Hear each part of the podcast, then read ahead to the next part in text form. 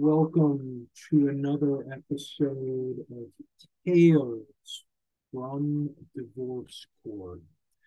This month, I'm going to talk about the right way, the legal way to do a quote, grab and run. And that is you get the legal right to relocate with your kids. Okay. You don't grab and run, get yourself into trouble, maybe um, criminally charged with kidnapping. You go through the court's relocation process. So, tales from the divorce court, moving the kids to Florida, just one state I picked out, the right way. Okay. So, first, a little introduction and a bit on the law, and then we're going to talk about some tales, some stories from the divorce courts of Chicagoland. Okay. So, let's talk about the current current law on relocation. I'm getting so old, I remember what the relocation or what we used to call removal used to be, which was you could move you could move anywhere within the state of Illinois um, without the approval of the other parent.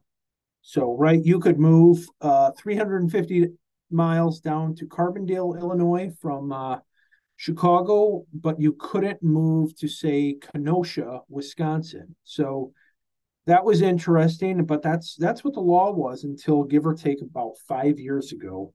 And they made it and they changed the law to a mileage situation, right? The current law is that within the Chicago area, you're not allowed to relocate with a child if you're the majority time parent more than 25 miles without court approval or the approval of the other parent. So I think the long and the short of it is that you've created the you know general assembly and the governor sort of have created more relocation cases because i know just as an example right um, we did a court relocation case where the the mom was just moving from the north side of chicago up to gurnee you know which to me is just sort of a normal you know, move from the city to a suburb type move, but it was more than 25 miles. So we had to go through the whole court process. So it has probably created far more relocation cases just because of that um, narrower circle. So it's 25 miles, Chicago area, 50 miles, the rest of Illinois, other than the six collar counties of uh, Chicagoland before I jump into kind of how to win these cases, I would also note at a more contested level, you do have the right to actually have the other parent just sort of sign off on a sort of a court form that then gets filed with the court. I know I did that once recently, and I'm, I'm actually surprised it doesn't happen a little more often than it does. In the particular case we did it with, both of the parents subsequent to their divorce had actually left the Chicago area. So it's kind of like, why am I going to fight this now if like mom's sitting in Florida and dad, who was the majority time parent, like was in Nashville, Tennessee, and he wanted to move to, I don't know, Raleigh, North Carolina or something. I don't remember it exactly, but that was a great situation to just use the simple basically the agreed upon form, but importantly, it's agreed upon and it's also filed in the court case. So you're not leaving yourself open to somebody, oh, I changed my mind, and now getting yourself into a pickle because you've relocated without court approval and you haven't filed your agreement in the court system. So know that you can do the simple file it in the court case agreement relocation move. Okay. Let's talk about the other situation because that, those are the fun stories, right? You know, just filing a piece of paper in court ain't fun, but you know, tales from divorce court can be pretty um, pretty horrific, exciting, and sexy at the same time. So, what do these cases look like? Quick, quick look at the law, and then let's talk some stories. Okay, these are sort of the reasons and the circumstances that the law lays out in Illinois uh, to support a relocation. You want to relocate with your child or children, and you're the you're the more than fifty percent. You're the fifty percent or more parent. These are some of the things, right? Just looking at the law specifically right now, the reasons, if any, why a parent is objecting. Why does the other parent want to stop it? Is is he or she just being kind of petty? Or is it going to be legitimately difficult for she or he to exercise parenting time if, you know, mom goes to Minneapolis, Minnesota? Um, the history and the quality of each parent's relationship with the child, and specifically whether a parent has substantially failed or refused to exercise his or her parental responsibilities allocated to him. Right? The simple way is that other parent who's not relocating, has he or she really been exercising the parenting time allotted him in the court's orders in the case? That's a big one, actually. Educational opportunities for the child at the new and existing location. You know, the balance of the school really oftentimes does come up in these situations. Presence or absence of extended family at the existing or or proposed uh, new location I'm going to talk about that really specifically in one of uh, my stories. And then I'm just summarizing whether the court will be able to fashion a reasonable allocation of parental responsibilities if the relocation actually does occur. Right? Is it is a is a realistic and doable parenting time setup able to be done easily? And you know, I think just think about that. One of our recent cases I know was just involving Chicago area and Madison, Wisconsin. That wasn't difficult to do. Also had another one recently, Florida and Chicago. Not difficult to do, but I think you know it does kind of matter. I think I feel like the finances and the ability of people to travel and fund travel can be can be a factor if it's a little bit longer distance where a lot of air travel is required but just think about that, right? I mean, if if know mom's going to some small town in northern Canada, how the heck are you going to do a parenting schedule in that situation? So that's what the law looks like. Let me talk about some real world and then let's talk some stories, okay? What really wins and loses on relocation cases? Real world, not dry statutes and stuff. Biggest factor is actually the involvement of the not wanting to relocate parent, right? The parent who doesn't want to relocate okay. Is he or she an involved parent, and to what degree is he or she an involved parent? Absolutely the most important factor. One of my stories is about that, how we actually helped stop uh, another parent, ex wife, from relocating based on that money. I just put down money, big picture. And what I mean is a lot of times a relocation is motivated maybe by a corporate like transfer. You know, I'm working at um I don't know, Microsoft in Oak Brook and uh, you know, the team wants me to head out to Redmond, Washington, you know, to the corporate headquarters. And I'm going, hey, by the way, my salary's gone from 125,000 to 500,000, right? that part of the money issue is very relevant, but also is this other parent, the not relocating parent, how is he or she doing financially? And specifically, are they paying child support? Are they current? Are they faithful in that obligation? So, money is a factor. Is there a new significant other, a new spouse? Because that's a common reason for a move too. You know, I, I, you know, we're five years after a divorce and now I've met somebody else who lives in Texas. Um, you know, what's that person's relationship with the children? Is this person have a career that again sort of factoring in the, in the money is going to be part of it? New spouse is a big factor, and then I guess the fourth thing I'm always, you know, kind of is really on my radar is kind of support system, extended family in the new location or the current, right? That's what the law talked about. But I'm going to talk about one very specifically story where um, kind of the support system in the new location was a big factor.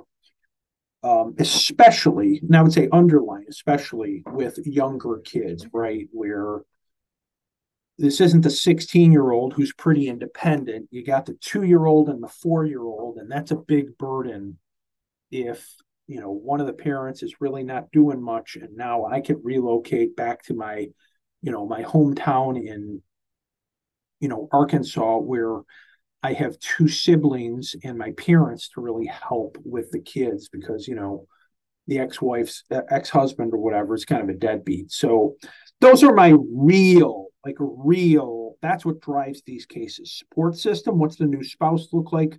What's the money look like? And then issue one highest importance. What is the not relocating parents involvement with the kids. Okay let's talk some let's talk some tales. Let's let's talk some let's talk some stories okay? Let's let's talk about number one here okay? First two are ones where we helped uh, people relocate successfully in the court system right? Full on uh, full on contested trial type situations. Number one,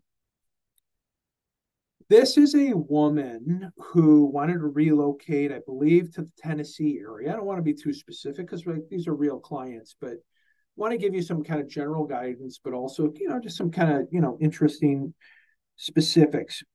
And what really drove this case? This woman and her ex-husband had been divorced for several years. Like it wasn't a fresh divorce. It was it was 2 to 4 years. And what were the things that really drove the situation here? Okay. This is absolutely an example where mom, ex-wife, and the family had younger children and mom's support system was down in maybe Knoxville, Tennessee, or something like that, and, and an extensive support system parents, aunts, uncles of the kids, those sorts of things. Okay. So this was definitely one of those cases where support system I felt like really uh, won the day and was the biggest factor. Let me talk about a couple of those other things on the ex-husbands and the father's side as well. Kind of highlighting the money and the involvement of the other parent. In this situation, the other parent wasn't not involved, but he was kind of a minimum, minimal parenting time guy and a minimal child support guy. And so when we were looking at some of those real world things, right? Money support system, the not relocating parent involvement. Uh, he was an alternate weekend guy and not much more than that and it's been long enough ago, but his his child support obligation, my memory is he was current. He didn't have like some big arrearage, so he wasn't a total joker.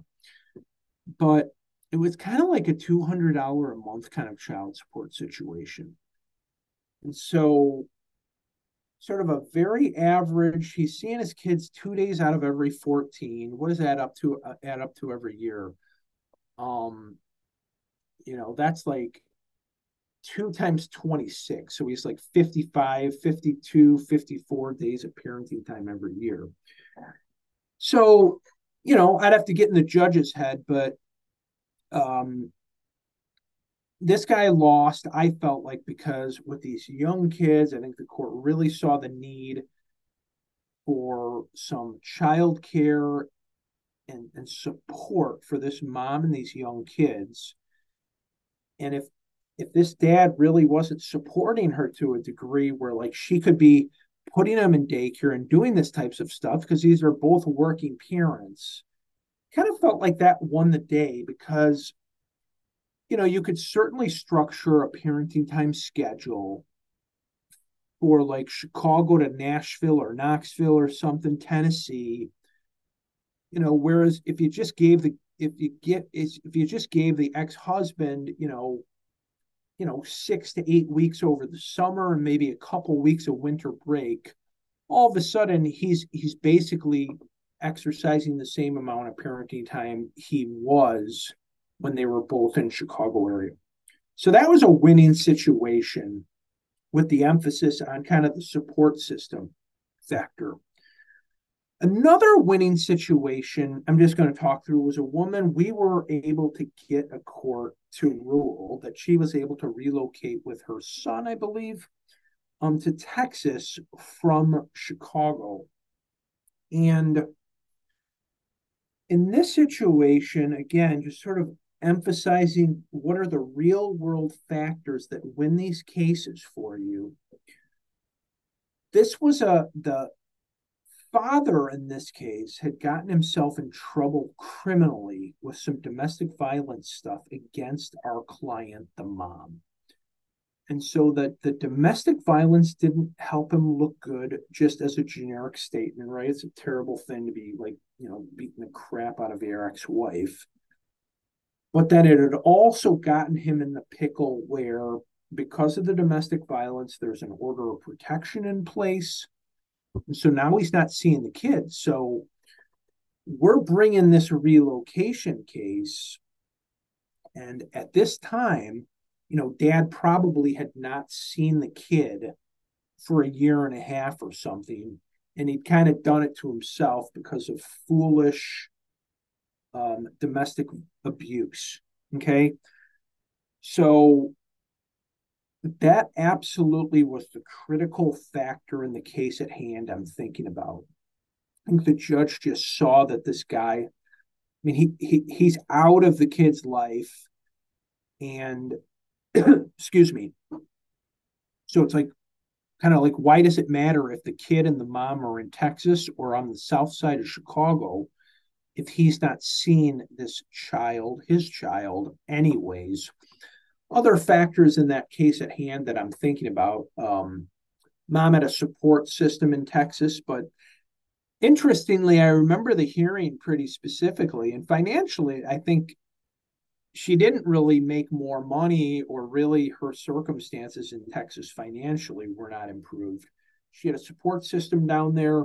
My memory was she was she was in a pretty rough neighborhood in the city of Chicago and we were able to use that a little bit kind of like you know they'd been and seen some kind of like some shootings and stuff and it's like I believe they moved to suburban Dallas. And so, kind of the community being a little nicer down there versus where she was in Chicago really won the day there, or at least were part of the case. But the big factor there, really, I think, was that dad had just been out of the picture for better or for worse due to some things of his own doing.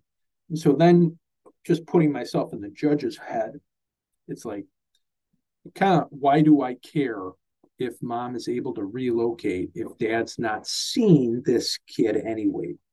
So those are winning relocation tales that we've happened. Kind of moved to Tennessee because of the support system, moved to Texas, also you know family support system, but key factor there was really you know dad was just MIA in the kid's life. Let me talk about a case we were very successful in and won where we were opposing opposing the relocation okay? And this is again a, a case i'm going to highlight a couple of the real worlds. The biggest factor i'm friends with this guy to to to this day the guy we represented in stopping this. He's he, he attended my church in des plaines illinois. And i remember doing the hearing and he was seeing his two children three days out of every seven days.